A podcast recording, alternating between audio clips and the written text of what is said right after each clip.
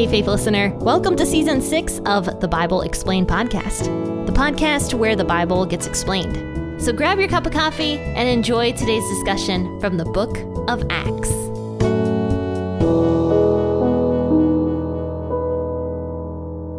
Hello and good morning, friends and faithful listeners. Thank you so much for tuning in to the Bible Explained podcast on this lovely morning. And today, we have a guest on the podcast. This is Mr.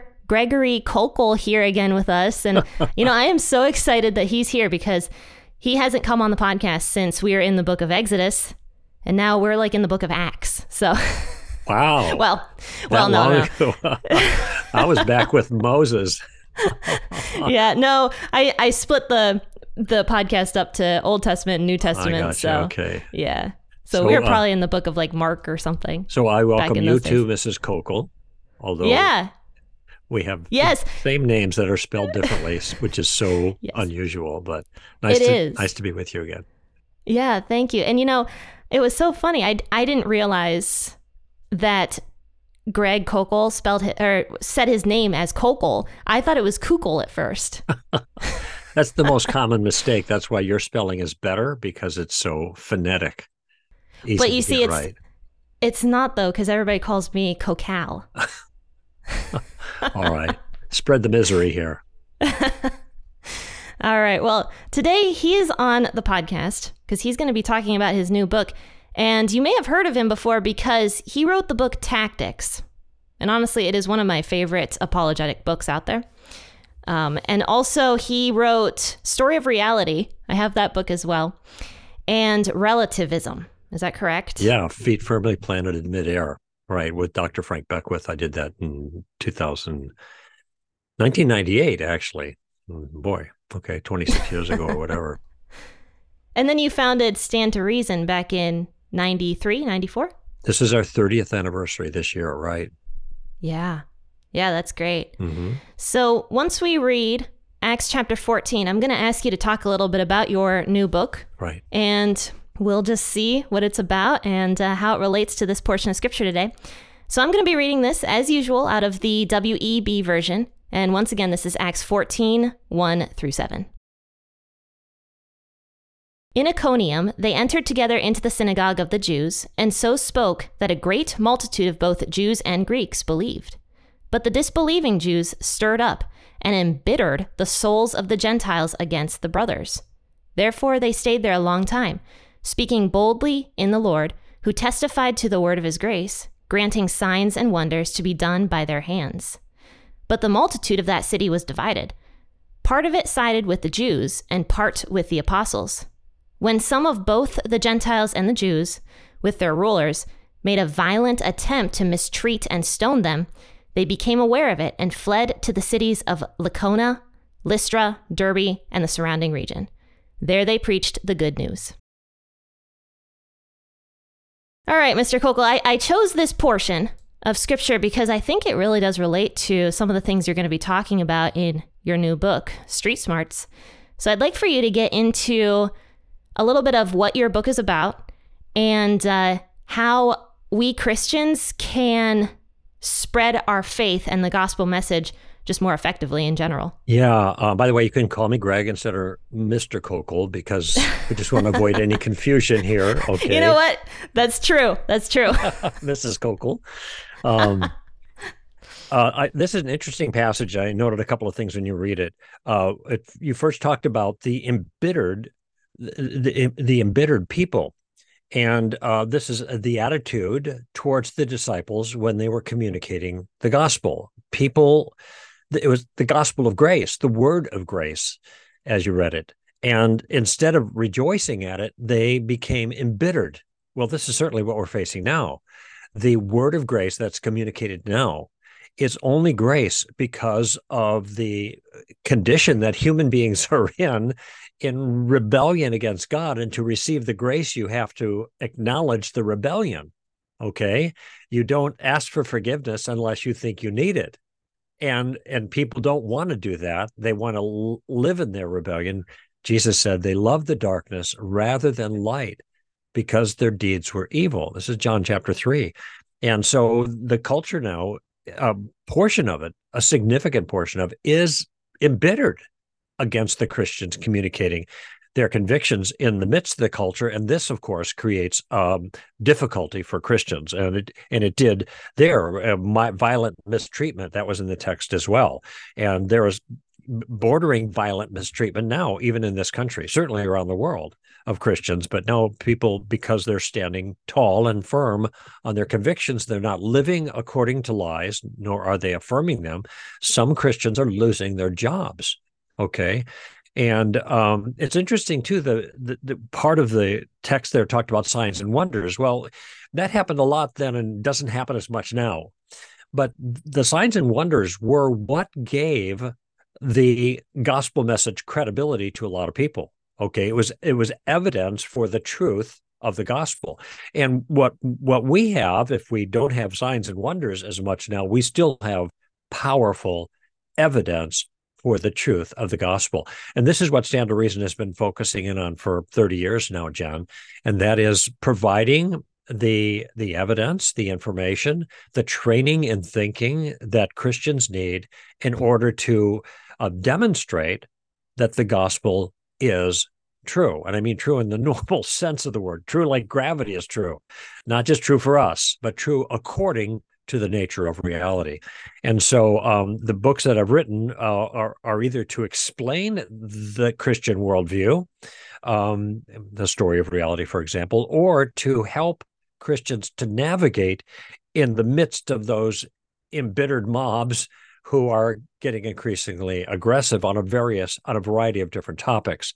And so in the tactics book what I did was lay out a game plan that allowed people to maneuver um, just a three step game plan. I'll, I'll, get to that in just a moment, but it is Street Smarts is simply an extension of that game plan. It's it's the third step of the game plan, kind of on steroids for those of your listeners who have read Tactics. Uh, but you don't need Tactics to understand Street Smarts. It's good if you've already read it, and if you haven't read it, you can get it. Just a little tip there from an author of the book. Uh, but Street Smart is a standalone book, and I revisit the game plan. But I want people to understand, Jenn, the the kind of the backstory of the game plan, and that is. Um, the received tradition that we have about evangelism is to go out and share the simple gospel and to get people to pray to receive Christ. And that's why the prayer is in the lap back of that little tractor booklet that you use. Nothing wrong with that, except those techniques worked well half a century ago, but the world has changed radically since then. The gospel is not simple anymore.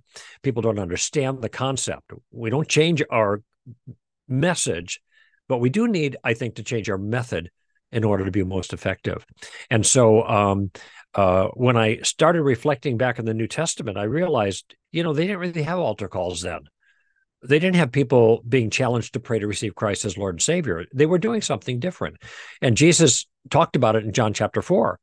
He says there uh, to the disciples after he had spoken with the woman at the well, he said, You know, some sow and some reap. Now, in this case, you're going to get to reap where you did not sow. You're going to get the easy pickings. And that's the key, by the way. When the harvest is ready, and Jesus said that Sychar was ripe for harvest. Okay. Um, when the harvest is ready, the, har- the, the, the, the fruit just drops into the basket. It's easy. You walk in an orchard, apple orchard, you know, around harvest time, there's apples laying all over the ground. And the fact of the matter is, most people, and I know this because I've been polling folk, and also because of what I see in the New Testament. And in my this was true in my own life. Most people, when they become Christian, harvest themselves, so to speak. No one harvests them except for the Holy Spirit. Of course, we understand that's the dynamic there. The point I'm making here is that we don't have to push people who are doing evangelism into a harvest mode because the harvest is going to take care of itself. So I've been taking polls as I've been speaking about street smarts, and I asked people to raise their hand if they're Christians and did not become Christian by praying the sinner's prayer with somebody or coming forward an altar call to receive Christ as Lord and Savior. 60 to 70% of every single audience raises their hand. In other words, it's the vast minority that seem to come to Christ by the method that we're taught. The majority didn't. All different means. The same thing with me. When my brother started pushing back on me and sharing Christ, uh, after a lot of time doing so, but on September 28th, 1973, I told him, You don't have to tell me anymore about Jesus. I've already decided I want to become Christian. Wow, my fruit was ripe. You bump it, it falls into the basket. The hard work is in the gardening, not in the harvesting. So, what I'm trying to encourage people to do, especially those who are uncomfortable with the idea of trying to get somebody to sign on the dotted line and pray to receive Christ, especially in this cultural environment of embittered souls, um, I I want them to not worry about that. God worries about that. He's the Lord of the harvest. Just get out and do some gardening. And a little bit here, a little bit there. That's what Paul said. I planted, Apollos watered, God caused the increase. All right. So, what I'm giving here in tactics and in street smarts are gardening tools with the goal not to lead the person to Christ in that conversation, but rather to give them something to think about. I call that putting a stone in their shoe. All right. So I was actually roughly in your neck of the woods a few weeks back in the University of Kentucky in Lexington. And I just told the audience, I said, I'm not here to convert you. I just want to annoy you a little bit in a good way. They all chuckled because they expect the Christian to annoy them. So, okay, I'm your guy. So, so um, th- that's my goal. So I'm commending to your audience the idea of not worrying about the harvest. And I know this is controversial now, but go back to the New Testament. The harvest ha- happened almost automatically when the preaching or communicating, or as I'm characterizing it, the gardening was done well. Okay. That's all I'm asking for. Just do the gardening. Okay. And I give a gardening tool here in a tactical game plan. It has three steps. And we're going to use these strep, steps, and each one is based on using questions. And this is absolutely key. You navigate safely in conversations by always using questions in different ways. Okay. So the first step of the game plan, we're just going to gather information. That's it, very simply. I'll gather information about a person's view or about their spiritual view, or maybe about the spiritual challenge they're offering. So that is uh, the model question for the first step is what do you mean by that? And I I wanted to say, you know, it's interesting. We were going through, you know, the the gospel just recently and Jesus, whenever he wants somebody to think about something, he always asked questions.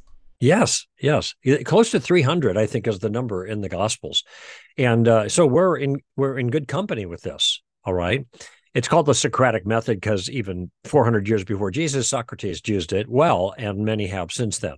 I call it the Columbo tactic because of the infamous Lieutenant Columbo of ancient TV fame, which many of your listeners probably are not familiar with. But um, he just came in easy under the radar as he's trying to solve his murder crime by um, by asking these questions that seemed innocuous, but moved him along and didn't frighten the person who was actually guilty. Right.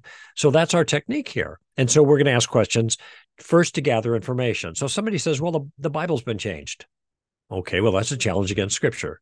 Really? How? Explain that to me. What do you mean? I'm just curious. I need more information.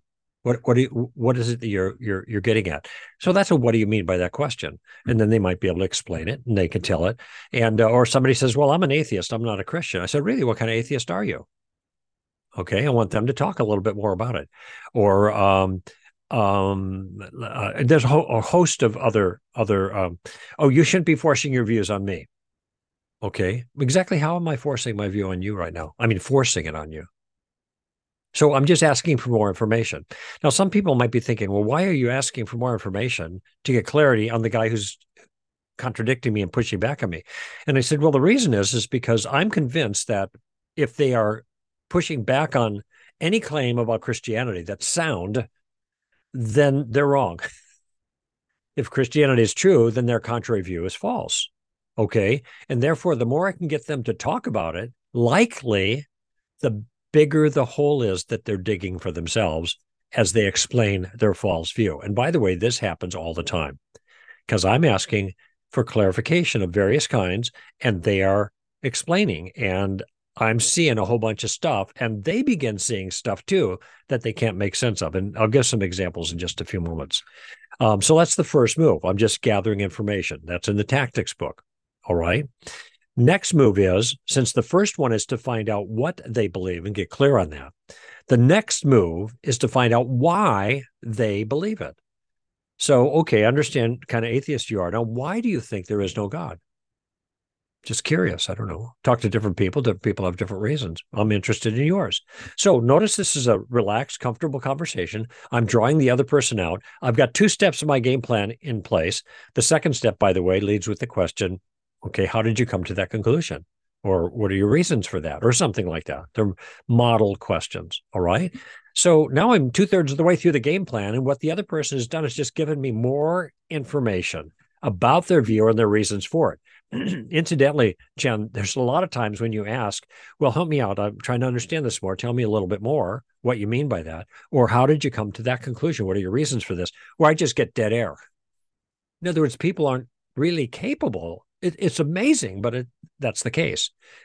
Capable of making their point of view or their challenge more clear, or giving the reasons for the view that they hold.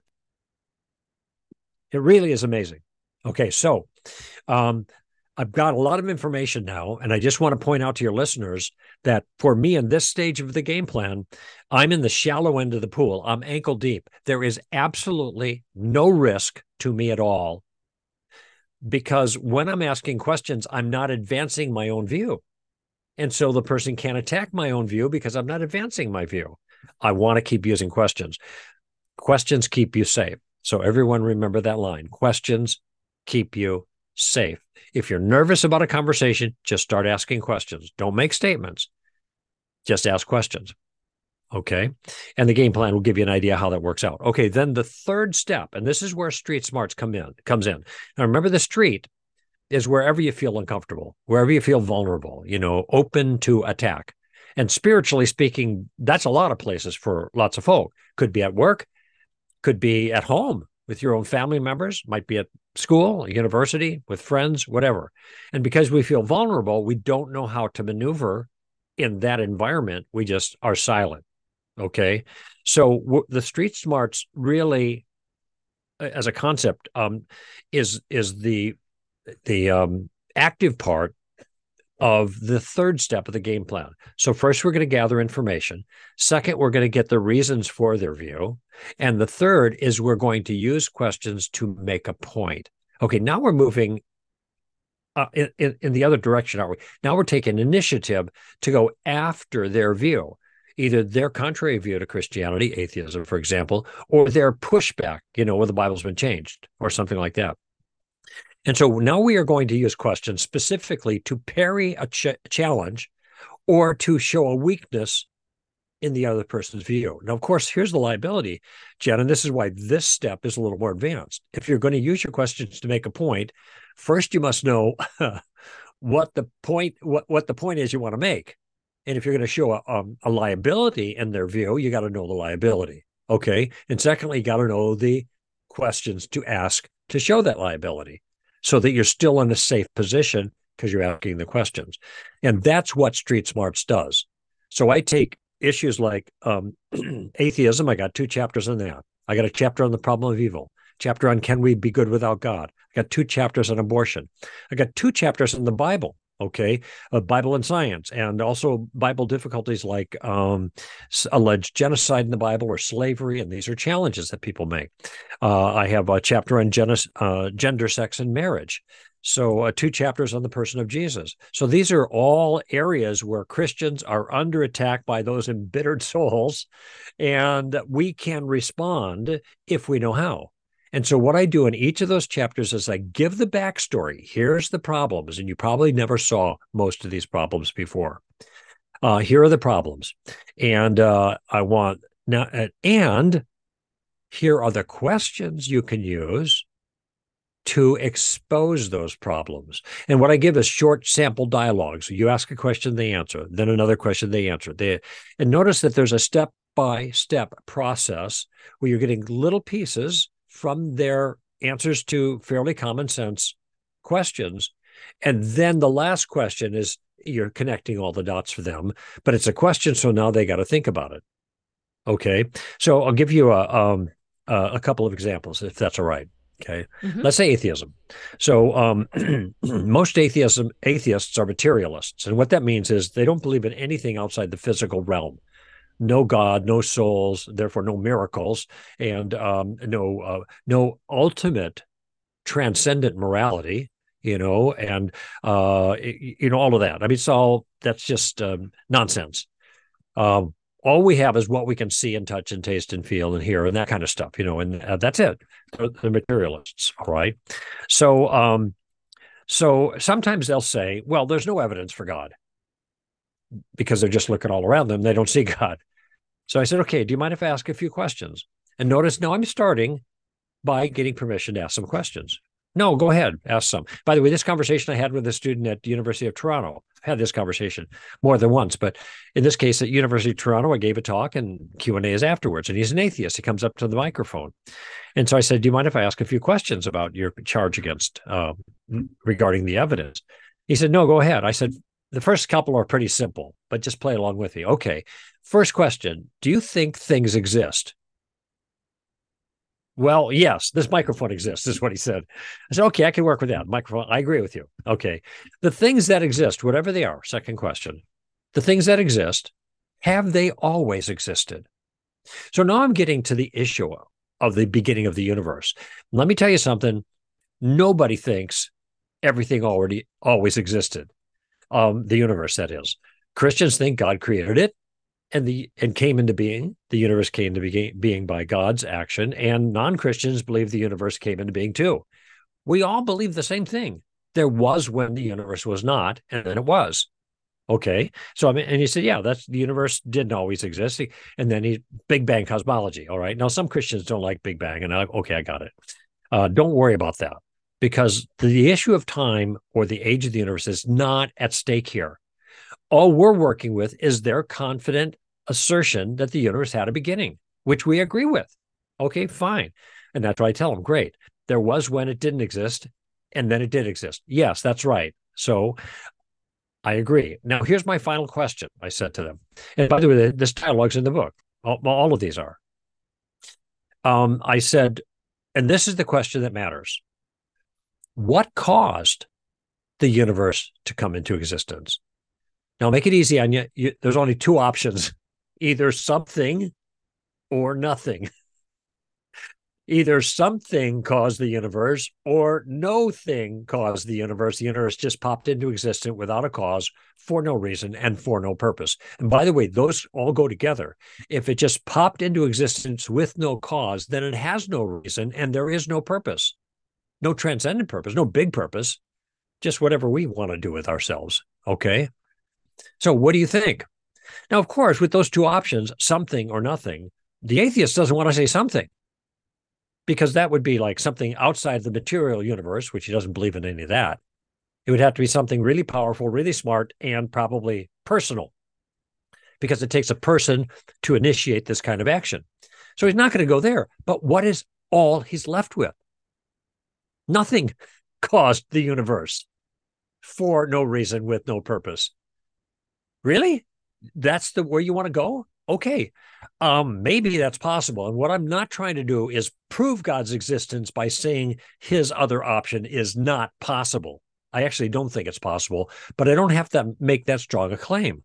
All I'm trying to show is it's not the odds on favorite. Because where around us do we see big things popping into existence out of nothing for no reason? You know, it's not happening. So why would we think the universe did that? That's my question. And uh, what, what was interesting in the atheist at University of Toronto, he said, "Well, I'm just going to stick with the scientific answer." That's what he said as he's walking away from the mic. And I said to him, "But you haven't given a scientific answer. You haven't given any answer at all. In fact, there can't be a scientific answer for the cause of the universe because science can only operate within the physical universe. Okay. And anyway, so this is this is uh street smarts. And now they're left with something to think about. Now, I'm not trying to make an altar call afterwards. I'm just giving a putting a big giant rock on their shoe. But I want you to see something else, Jenn, about that procedure, that process that we just went through.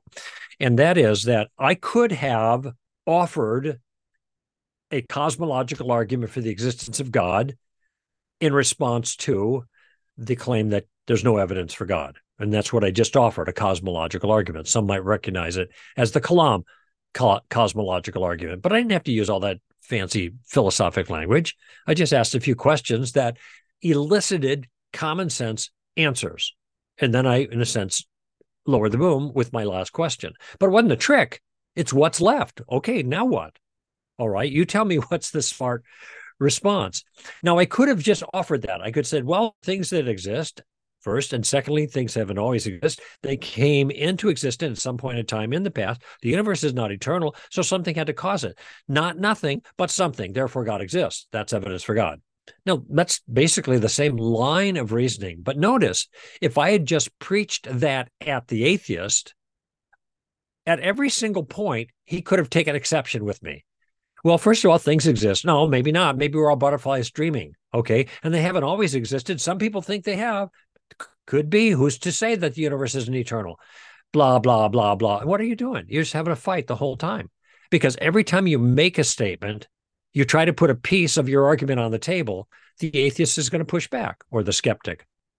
And so instead of allowing that to happen, I asked the atheist to put the piece on the table with each successive question. And if he puts the piece on the table, he's not going to take it off because he put it there until the final question, which is connecting the dots what caused the universe to come into existence? And now he's left with only two alternatives. And as it turns out, our view is the most sensible one. It's the smart one, not his. And if he wants to stick with nothing caused everything, okay, you're welcome to that. okay, what am I going to say? All right. That flies in the teeth of the evidence, which means it's not rational. Okay. So there's the technique, by the way. Notice the street smarts. I understood the flaw. I saw the challenge that came at me. So I began asking questions that gave me, in which the skeptic or the um, the the the person on the other side is giving me the pieces of my argument that I need to make the statement, to make the case, and then we just the final one closes the gap there. And this is true at every single issue that I cover in the book. And all of those steps are in there. Here, uh, I'll give you another one. I know we're getting short on time, but another one on problem of evil. All right. Now, the problem of evil is a difficult problem. And there are two ways to approach it. One way is to offer a theodicy. Theodicy are, are complex arguments about why God would allow evil in the world. And there are lots of them that are good. And I do that in the story of reality, one of the other books that you mentioned. But I don't take that on as an apologetic element. Okay. Um, and uh, I take a different uh, tack with the problem of evil question in the in the Street Smarts book, because here's the insight. The insight is the problem of evil is not a theist problem; it is a human problem. Everybody knows, no matter where they lived or when they lived, that something's wrong with the world. Things are not the way they're supposed to be. Okay. This is universal. This is why people universally bring up the problem of evil when you talk about these things. Okay. And so, um, so they have to deal with the problem of evil just like the Christian does. Now, I explain in the story of reality how the problem of evil is not a problem for us the way it people think it is, because it's part of our story. Our whole story is about the problem of evil. It starts in chapter three. It doesn't end until 33, 66 books later, right? And our story's not over yet. So evil makes sense in our world. Maybe we don't know all the reasons that God allowed it, but at least it fits in our worldview. And we have ways of dealing with that. All right. But what about the atheist? What sense does evil make in a materialistic world where there is no God and no transcendent morality. They're just molecules in motion. It makes no sense. So that's what I'm going to try to get the atheist to see. And I can do it very simply with a simple, simply with a few questions. So when he raises the problem of evil, the first thing I say is, "Well, what about the problem of evil? What about it?" That's my response. He said, "Well, that's a problem for you, isn't it? How is it a problem for me?" Now I know what he's thinking probably, but I want him to spell it out. Okay, then he spells it out. Well, if God were good and powerful, he'd want to and be able to get rid of evil, but evil exists, so God doesn't exist. I mean, that's the basic deductive problem of evil, right? So I say to him, watch the move here. Maybe you're right. Let's just say you are, and that God doesn't exist. Incidentally, that argument doesn't really go through, though it sounds persuasive, and I explain why in the story of reality. But in any event, um, um, let's just I, I say, okay, maybe you're right. Maybe there is no God. Let's just pretend that there was no God for the reasons you gave. Now, I have some questions though. Those things that you objected to, um, like murder and rape and and you know ethnic cleansing and global warming or whatever, are those things still happening? Yes, of course they happen. And they're still evil. Of course they're evil. That's why I don't believe in God. Okay, great. Now remember, God's gone, but all these things are happening in the world, according to you, that are actually evil. Can you explain to me how, if atheism is true, there could be so much evil in the world, which the atheist cannot make sense of in a materialistic world? Because when people complain about evil in the world, they're not saying that things happen that they don't like. Like maybe they don't like the taste of Brussels sprouts or something like that, which I think those are disgusting. I don't know why they're on every menu now, but in any event, uh, we're not just talking about personal preferences. We're talking about things that should not happen. All right. Well, wait a minute. How could things there be a standard over the world about the way things should be if there's no standard maker? It's not even there's no standard maker, but there can't even be the standard in a materialistic realm on that view of the world. So now the atheist is stuck. He can't make sense in his worldview of one of the most salient details of the world, the flaws of the world, but we can in our worldview. That means our worldview is true, at least at that point. It fits the world and his doesn't. So notice how, without even answering the problem of evil writ large, I've been able to show that the problem of evil actually works in favor of our view, whatever God's reasons were for allowing it. And it works against the atheist view. And that dialogue is right there in the book. And and and on every single issue, Jesus being the only way of salvation. Jesus is not God. He's the Son of God. Um, you know, abortion, uh, it's a woman's right. It's my body, my choice, you know, right on down the line. And gender and sex and marriage, uh, all of these issues can be answered with the truth. But to be clever, to be shrewd, as Jesus said, we use questions. And when we use questions, we subtly enlist uh, the objector on our side to help us deal with the issue. You know, he becomes an ally by answering the common sense questions we're asking that lead to the our view and lead away from their view. Then that's street smarts. Thank you so much, Mr. Well, Greg, for coming on the podcast and uh, sharing all you that. say Mr. Koukl, I'll say Mrs. Kokal. That was a really great introduction to street smarts and also to tactics because he talked about both. And I highly recommend everybody go check out those books because I actually have three copies of tactics because I've given them out before. Oh, good for you. And uh, yeah, and um, I'm also going to check out your book, which I found out today is already out there. That's you can correct. purchase it on Amazon, and I'm going to link it in the description of this podcast episode. So everybody listening can go and check out Street Smarts and then also Tactics and any of Greg's other books as well. They're all excellent. I've read probably, I think I've read two out of your four books. Mm-hmm. Oh, good. Yeah. Halfway there. Yeah. yeah, halfway there. All right, guys. Well, I hope to see you all on the next podcast. But until next time, happy listening and God bless.